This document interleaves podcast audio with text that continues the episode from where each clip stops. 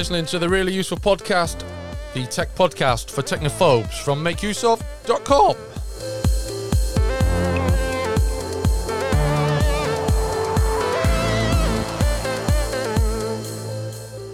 Welcome to the show. My name is Christian Cawley, and joining me is Gavin Phillips. How are you doing, Gavin? Doing very well, Christian. Looking forward to getting stuck into this week's round of news, views, and tips. Excellent. Me too. There's just one thing though. I stumbled across this madness, this insanity the other day. I was listening to a podcast called the the Retro Hour, which is a podcast for retro gamers, and uh, they shared this about a guy who has uh, basically found a way of loading software onto a Nintendo Wii U using a mini disc.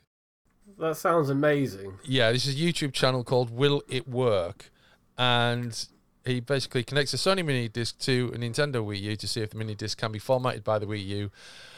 And it can. It can be formatted as a hard drive. It's insane. Wow, that's absolutely incredible. It's bonkers. It's just utterly balmy. So uh, yeah, I just wanted to get that in there because I'm a big fan of mini disc. Um, it's my kind of my favorite. I'm, I'm, I'm my favorite.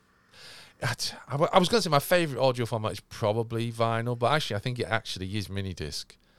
Uh, I, I, they, it, kind of mini disc came along exactly the right time for me. Type of person who wanted to grab onto it, so I've got quite a few mini discs knocking about. I uh, I no longer have a mini disc player, but uh, I similarly when it launched, um, it was quite incredible just for the change it made to how much music you could take around with you portably. Yeah. And the audio quality that it suddenly gave you versus a CD, but it was also some like the recording options you suddenly had with yeah. um so for me, I used to be record um, PlayStation 2 soundtracks straight onto a mini disc player through the optical out on a PlayStation oh, 2. smart. Which was just brilliant because Yeah. there were so many good soundtracks and if you left your like pause menu open, it would play through a whole soundtrack so you could you could easily pick up the whole soundtrack and then take it with you, which was just so cool. And, And the if- format itself was great. Yeah, and of course it's very difficult to make a mini disc jump, unlike a CD, and the sound quality is miles better than cassette. Yes, absolutely brilliant. I, I loved it. It's a shame it's sort of drifted off with the advent of uh, MP3 players, really, wasn't Yes, it? Yes, it was, it was. But uh, there's still people out there using it. So uh, if you are one of those or you know someone who was, then uh, that might be something interesting to show them. We're going to crack on now with some tech news. And the, um, the we're going to start with uh, VPN service, Proton VPN. This is a VPN service that is based in Switzerland. And uh, they're very keen on the whole privacy aspect of it, so much so that they are beyond the uh, reach of um, government uh, surveillance services uh, alliances such as the Five Eyes network. Proton VPN is um, launching a browser extension for its paid plan supporters only. This seems to be a, uh common pattern among VPN providers at the moment. They're adding browser extensions. Now, this is good. They're offering new features, but I feel, Gavin, that browser extensions kind of give people a false sense of privacy. They can do, can't they? Because Yeah. you're not um, protecting all of the data that comes from your computer in the same way that a, a- regular VPN would, are you?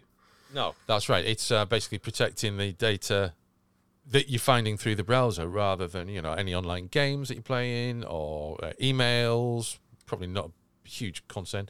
Um, torrenting, bit torrenting. Um, individual apps might not, such as like, there might be a streaming app on your computer that does rely on the internet connection through the browser, but it probably doesn't. So uh, it's only going to keep private what you're using through your browser, which might be all that you need. But uh, it's a shame that there isn't a better way of doing this, really, that, that it can't extend beyond the browser. But then again, that's what that's what desktop clients are for. Uh, so the VPN extension will be available for Google Chrome, Chromium, more or less the same thing. Mozilla Firefox, as well as LibreWolf and WaterFox, Microsoft Edge, again, almost the same thing as Chrome. Uh, Brave, Opera, and Vivaldi. I mean, most of them are based on Chromium these days. Uh, but the free plan, the free plan does not offer the extension feature, um, which is good if you're paying. It's not so good if you're free. A Proton VPN's free plan is quite good as well. So it's a bit it's a bit of a shame that they haven't included that because I think I would like to be in a world where Proton VPN is more um, is a mo- is more obvious choice for VPN use, but uh, we live in a world where sort of NordVPN and ExpressVPN and CyberGhost and these companies with huge uh, budgets for promotion are the kind of more popular VPNs. But Proton VPN has a, a better ethos, I think, than they do. Yeah, certainly their overall approach to uh, privacy seems to be one of the best in the business. I wouldn't necessarily disparage the other companies that have been mentioned there. Some of them do have slightly um, iffier pasts than others. And also, um, I would say, uh, again, some of the other ones you've mentioned there have been through multiple rounds now of. Um, of auditing to Yes. ensure that the things that they do say, like we don't log and our servers are in specific locations and so on and so forth, have actually been confirmed. Whereas a lot of the sort of lesser known VPN services will um, can't really comply to that same level of uh, auditing. So, uh, although yeah, Proton VPN is definitely one of the best. Um, a lot of those other ones mentioned are also, I'd say, I would say at least as good these days. Yeah, sure. We'll move on now. Uh, this might be a little bit concerning for you, but it, uh, on the other hand, it might just be a bit of a storm in a teacup, really. Acronis, the uh, software provider who do advanced security tools, um, email security tools, advanced backup, file sync and sharing tools, and recovery tools, uh, they have apparently or allegedly been hacked uh, by a cracker called um, what is he called? Uh, it's called Kernelware. Kernelware, thank you very much, who claims to have taken 12.2 gigabytes of stolen files from Acronis, which is detailed as certificate files, command logs, system configuration, system information logs, archives of their file system, Python scripts for an Acronis database, and backup configuration, plus screenshots of backup operations. But Acronis say this hasn't happened. And uh, on Twitter, the CISO, um, as person in charge of security at uh, Acronis says, based on our investigation so far, the credentials used by a single specific customer to upload diagnosis data to Acronis support have been compromised. We're working with that customer and have suspended account access as we resolve the issue. It's a strange one, isn't it? It is a That's a lot one. of data to claim to have, only for it to be like not the data that it, you're saying it is. Yeah, so it's a tricky one as well in the sense that 12 gigabytes of data sounds like a lot, especially if it was just purely records. It would be quite a substantial amount. But if it all relates to one person, which is what uh, Mr. Reed is, is claiming here, and he also goes on to say no other system or credential has been affected. There is no evidence of any other successful attack, nor is there any data in the leak that is not in the folder of that one customer. So the Yeah. amount of data this is how I'm reading it anyway, is that the amount of data relates specifically to that individual that was using Acronis backup Yeah. uh, and their specific set of login credentials, as they are saying, has been breached. Um, which could lead it to more be something like it was an individual, a targeted attack, uh, rather than something that has breached Acronis's like general security. So the company hasn't themselves been breached, but an individual account has. But even that can be enough to get the pigeons flying, can't it? Which is what we're kind of seeing here with this with this article. Yeah, that's pretty much what I thought happened as well. It's quite a strange thing to. Uh, I mean, surely if you if you're a hacker with um, previous for hacking Acer, you would know that the data that you've um, stolen would be limited to a particular user. I don't know. Maybe maybe uh, Kernelware's fifteen. Oh, could be. I mean, anything like that can happen these days, can't it? Well, yeah. You think can. back to some of the court cases we've seen with very, very uh, young adults, well, teenagers, Yeah. being taken to court uh, and flown across the seas from America to the US and the uh, sorry to the UK. Where? And, yeah, and, That's a long the trip, isn't it? Yeah, yeah, all the way around the globe, mate. Yeah. um, but you, like you said, sometimes it may may not realize exactly what they've actually got their hands upon, but who knows?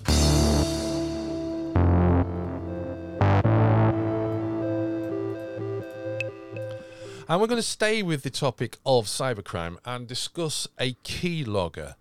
Uh, keyloggers aren't good. They're basically pieces of software that record what you've typed. And one particular keylogger that's doing the rounds at the moment is a piece of malware called the Snake Keylogger. And well, as I say, it records what you're typing. It's spread through phishing campaigns. Those are uh, scam emails, usually, malicious links, attachments. Can also be sent via SMS and social media posts. It gets downloaded as an attachment to your computer, and that's a, a sort of a docx word or other type of word processing document gets saved to your computer with a macro that's a small piece of software that runs in another piece of software. Such as, um, it, for instance, if you use Microsoft Excel, you can uh, create macros that will also fill things for you, things like that. And uh, macros work in other Office software.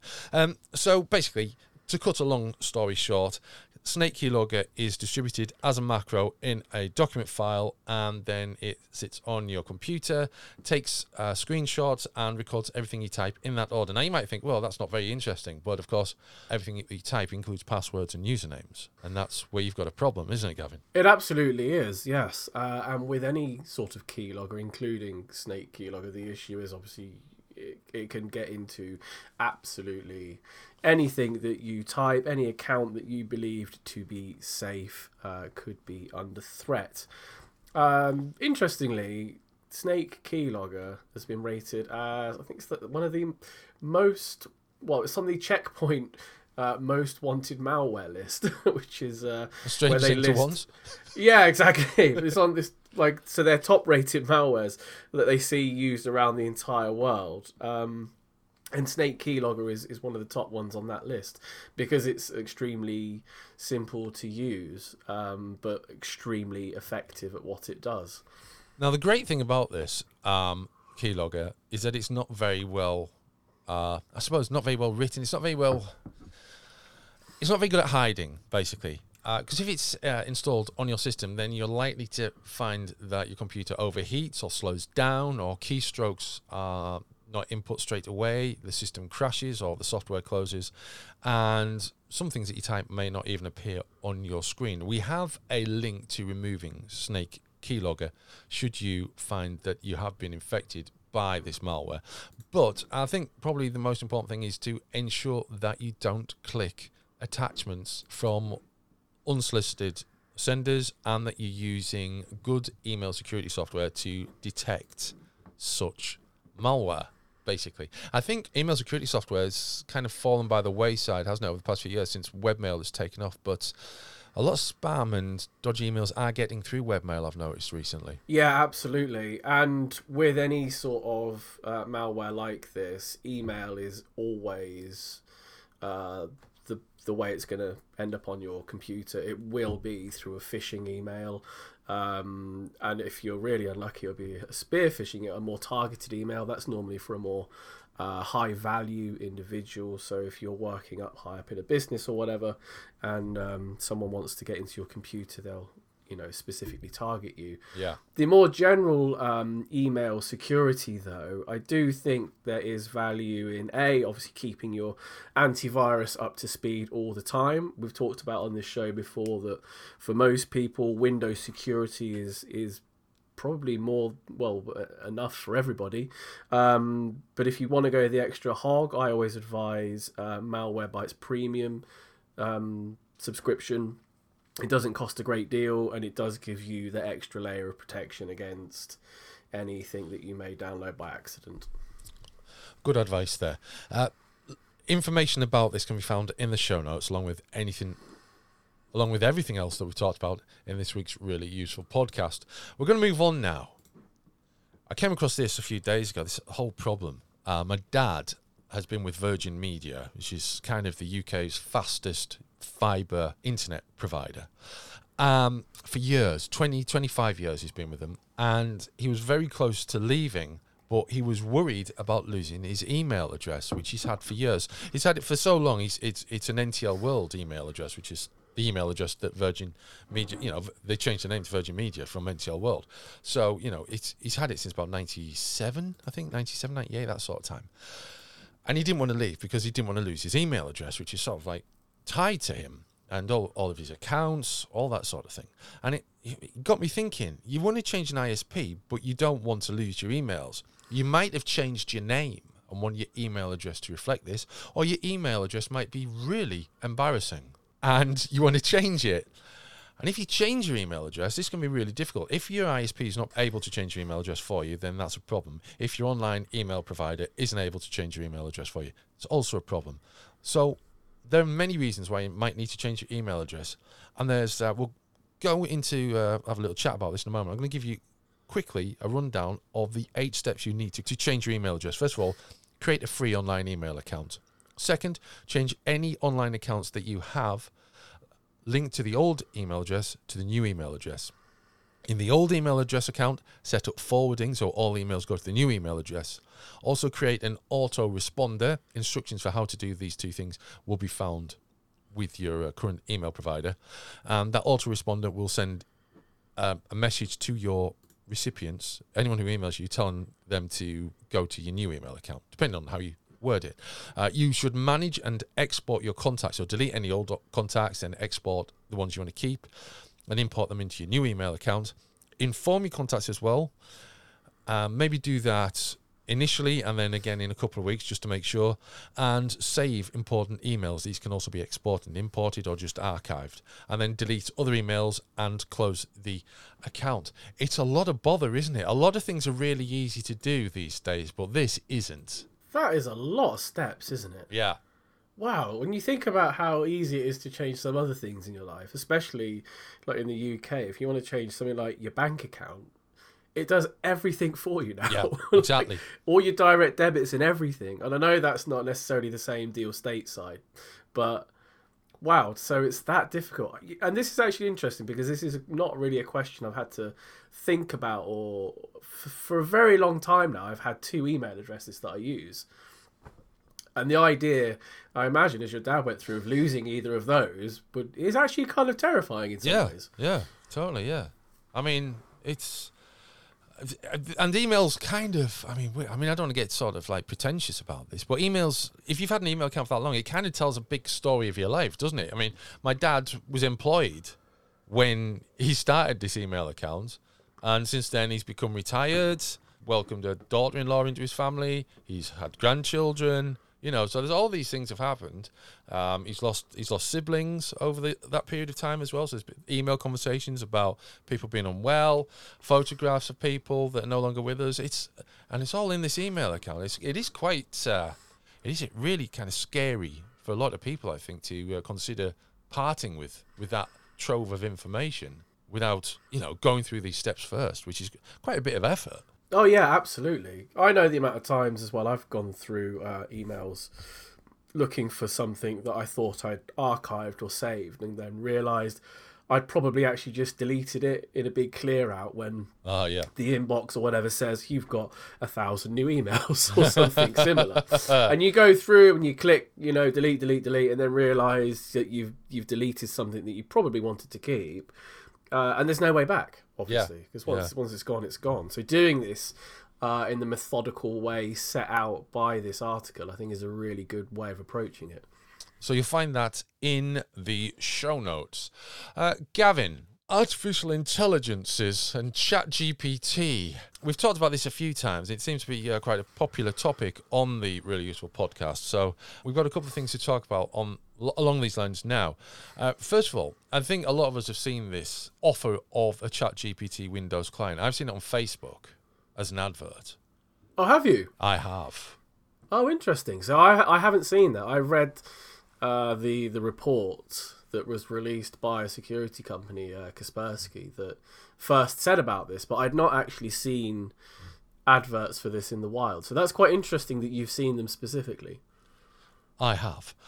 But th- the fact is, there isn't a Chat GPT Windows client, is there? Well, no, that's what makes this thing so interesting is that there is no Chat GCP uh, GPT desktop client, and as far as I'm aware, there's no there, there isn't one in the works either.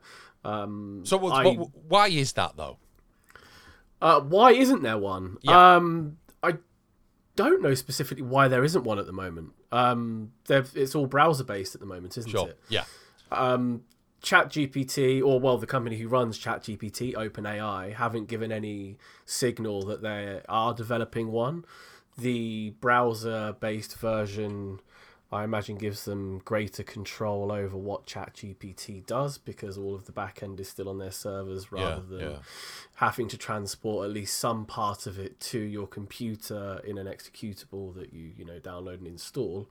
Uh, and for now, there doesn't seem to be any requirement for a desktop version of ChatGPT. Like it might come with more features eventually in the long run, but right now integration into other services like we've seen with Microsoft's Bing search, which has now got a ChatGPT, well, OpenAI powered function in it, and we've seen uh, Google Bard as well, which didn't work so well on its first run out, but will eventually get better, I'm sure. Uh, anyway, the long and the short of it is uh, that there is no ChatGPT desktop client, and the adverts that uh, Christian and others have seen on Facebook and other social media platforms is actually a link to a Trojan malware. Um, so it gives you a false link on social media that says you can download uh, the new version of ChatGPT, uh, new desktop client. We're trialing it. If you download using this link, you get uh, a new account, a new ChatGPT account, and we'll give you fifty dollars or something uh, as a lure to to your new account and you can use the premium version of ChatGPT and you'll be one of the first. But the reality is, you download it, uh, it is a Trojan, and the uh, criminals will get control of your computer, basically. And that's the long and the short of it. So. Uh, anything that claims to be a chat ChatGPT desktop client, at least for now, ignore do not click, do not download, um, and just steer well clear. The only way you can use it is in your browser.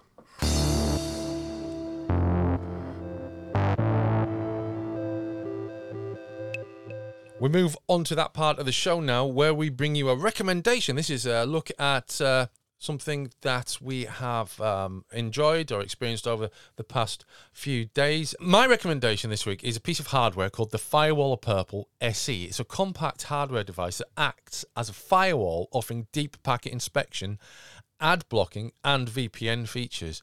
There are three ways you can use this. You can connect it directly to your router and then the traffic goes in the router to the firewall and then back into the router and then around your house. Um, you can also use it more or less sort of um, in between your router and your internet connection or in between the computer and the router. Yeah, that's right. Um, it's, it's it has three configurations modes. Uh, so basically, a router mode, a simple DHCP mode, and a transparent bridge mode. Um, I've used it for a couple of weeks recently one of the things that most interesting about it is that it will detect pretty much everything um, and then alert you as if it's anything that shouldn't be accessed. But also the mobile app is so incredibly detailed and has so many menu options uh, that i mean i could I wrote a review on the um, Firewalla Purple SE, which you can check out at makeuseof.com. I actually took it to the Leeds Armories to take some photos as well. Um, so if you spot some interesting photos on there, think, oh, that's a curious background. Um, that that's what I've done. But most importantly, I would recommend this piece of kit because of the three configurations. It cost it does cost two hundred forty nine dollars. It's uh, around the same in uh, GBP as well, but it protects your network from cyber attacks. It deep packet inspects data, blocks unwanted ads, although not all, curiously. Um, it has a built-in VPN server and VPN uh, client support, so you can use either OpenVPN, set up your own VPN server with it, or use um, a VPN that you currently subscribe to. Uh, it has automatic DNS over HTTPS and uh, parental control and web filtering. If you have a family or a small business and you want to control what online content quote unquote is um accessed then i would recommend either the firewall of purple se or the the straightforward Firewalla Purple which is a slightly more expensive one it's really really good i'm seriously impressed with it Sounds. It looks brilliant. I have to say, the purple is like, yes, that's excellent. is the the parental controls and stuff fairly easy to use then? yeah they are. It alerts you on everything. You can turn the alerts off but by default it alerts everything. Uh, i think you can see in the screenshots where it's showing me gaming activity. Um, it will show activity from adverts as well so it can be slightly confusing in one of the screenshots, for example, uh, it's got listed my notebook is playing games on gamesnostalgia.com, but gamesnostalgia.com isn't a gaming site; it is a games news site. Oh, I see. It's picked up like an advert or something. Yeah, it picked up an advert or a or a meta tag or whatever and qualified Yeah. it as gamer as exactly. Actually, I was just reading, so there can be some misnomers like that, but otherwise, it's pretty good. You'd perhaps rather be sort of slightly over notified in terms of um, security and especially parental control rather than it missing things. At least then you can configure it to be like actually no. Um, rather, yeah, rather than it missing things. So that's that's very cool. I like the look of that. Yeah, I was impressed with it. So, what have you got, Gavin? Uh, I have uh, some earbuds actually that I Again? have also been reviewing. Unfortunately, I get sent a lot of earbuds, so in my life, uh, all I have is earbuds. it's the same pair, isn't it? yeah, just over and over again. Um, actually, I do have a, a small sad note actually before uh, I get into my recommendation. Is something I'd previously recommended, uh, which is the custom PC mag. Um, which was a, a print magazine available in the UK and I believe in the US um, with a subscription. Um, last month or a couple of weeks back, they sent me in the post a check for my remaining subscription to the print magazine because Oh, they're, they're cancelling.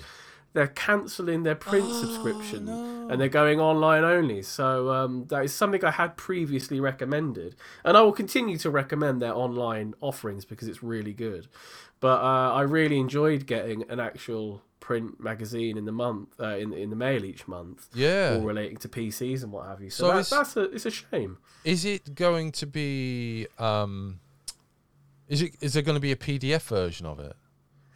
Yeah, there already is a PDF, and So they're uh, the PDF that. version is is yeah, the PDF version is completely free as well. So you Yeah. only had to pay for the print version. I don't know if they're going to switch now to a subscription version on their website, but um, yeah, sad when uh, print magazines go out of business. Well, out of print, Yeah, yeah. especially ones that are relatively niche. But I mean, it's it's also understandable because it is so niche. But um, Yeah, that is a shame.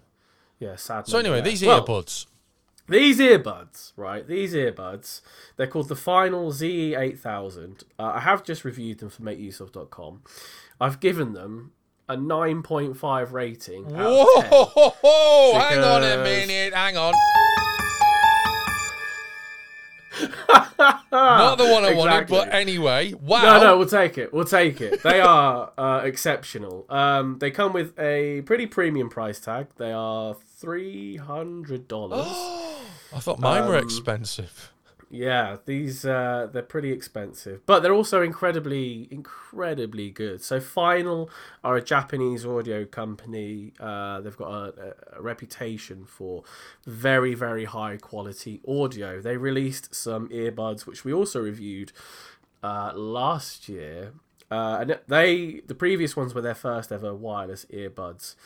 Uh, these new ones are a step above those by far. They are some of the best earbuds I've ever had the pleasure of reviewing. The shape of them is like nothing else you've seen. so instead of um, like the regular like the two main regular types of earbuds, right? You have, you know, like your in-ear one that sits right in your ear and Yeah. it's like a round blob, basically. And then you'd have like your ear stem one, which is like your your AirPods, something like that, don't you? These ones are sort of a mixture of both. So you've got the blob that goes in your ear, and then instead of like an ear stem that goes sort of down below your ear lobe, it has more of a baton at the rear of them that sits sort of alongside your ear. It's quite hard to imagine, but the design of them is is completely unique. You won't see anything like this anywhere else, um, and the sound quality is is just it's phenomenally good. They are a beautifully balanced set of earbuds that once you pop them in and you get them comfy and get a nice seal on them, they they just sound amazing. They also come with something right called uh, 8K sound. Now this is interesting. So I'd never even heard of this before. Um, getting these earbuds. An 8K sound, um, in their words, upgrades the digital signal processing algorithm to a higher level. So it basically takes the audio and makes it sound even better than it can do.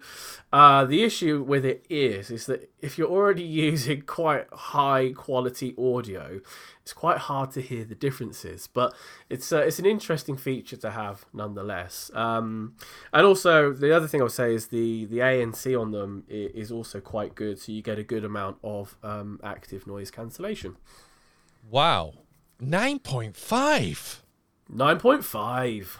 That is, uh, I mean, that that is that. I mean, I don't think we've ever recommended anything so highly. I suppose.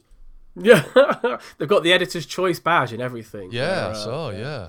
That yeah. is impressive. So uh, yeah, so check those out. Well, that brings us to the end of this week's really useful podcast, in which we've covered everything from uh, in- incredible earbuds to uh, quite a bit of. Actually, it's been quite heavily uh, online security based this week, inexplicably.